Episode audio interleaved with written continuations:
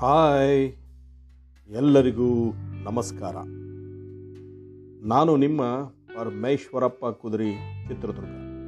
ಇದು ಎಂಥ ಮೋಜಿನ ಕುದರಿ ಪಾಡ್ಕ್ಯಾಸ್ಟ್. ಸ್ನೇಹಿತರೆ, ತಾಳ್ಮೆಗಿಂತ ಮಿಗಿಲಾದುದು ಇನ್ನೊಂದಿಲ್ಲ ಅಂತ ಹೇಳ್ತಾರೆ. ಮತ್ತು ಅಪಘಾತಕ್ಕೆ ಅವಸರವೇ ಕಾರಣ ಅನ್ನೋ ಮಾತನ್ನು ಕೂಡ ಕೇಳಿದ್ದೀವಿ ನಾವು. ಆದ್ರೂ ಎಲ್ಲದರಲ್ಲೂ ನಾವು ಅವಸರ ಮಾಡ್ತೀವಿ ಅವಸರ ಮಾಡ್ತೀವಿ ತಾಳ್ಮೆ ಅನ್ನೋದೇ ಇಲ್ದಂಗೆ ಆಗಿಬಿಟ್ಟಿದೆ. ಇವತ್ತು ಅವಸರ, ಬೇಡ ಅನ್ನೋ ಒಂದು ವಿಷಯವನ್ನು ಮಾತಾಡೋಕ್ಕೆ ಬಂದಿದ್ದೇನೆ. ನಾವು ಭೂಮಿಗೆ ಬರಲು ನಮ್ಮ ತಾಯಿಯ ಗರ್ಭದಲ್ಲಿ ಒಂಬತ್ತು ತಿಂಗಳು ಕಾಯುತ್ತೇವೆ. ನಡೆದಾಡುವುದಕ್ಕೆ ಎರಡು ವರ್ಷ ಕಾಯ್ತೀವಿ. ಶಾಲೆಗೆ ಹೋಗಬೇಕು ಅಂದರೆ ಮೂರು ವರ್ಷ, ಕೆಲವು ಸಾರಿ ಆರು ವರ್ಷದವರೆಗೂ ಕಾಯ್ತೀವಿ. ಇನ್ನು ವೋಟ್ ಮಾಡಬೇಕು ಅಂದರೆ ಮತದಾನ ಮಾಡಬೇಕು ಅಂದರೆ ಹದಿನೆಂಟು ವರ್ಷ ಕಾಯಬೇಕು.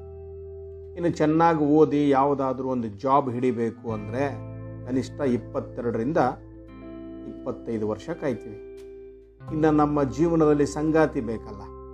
ಸಂಗಾತಿಗೋಸ್ಕರ ಇಟ್ ಮೀನ್ಸ್ ಮದುವೆಗೋಸ್ಕರ ಇಪ್ಪತ್ತೈದು, ಮೂವತ್ತು ವರ್ಷಗಳ ಕಾಲದವರೆಗೂ ಕಾಯ್ತೀವಿ.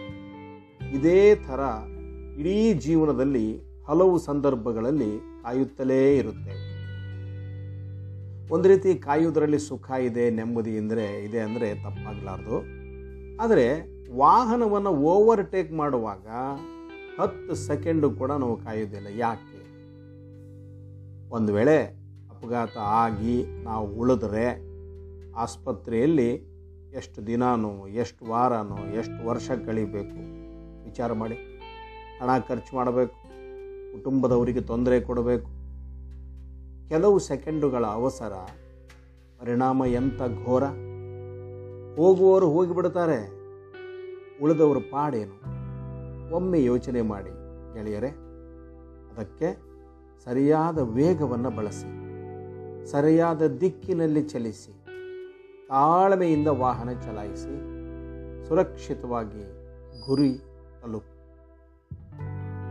ನಮಸ್ಕಾರ.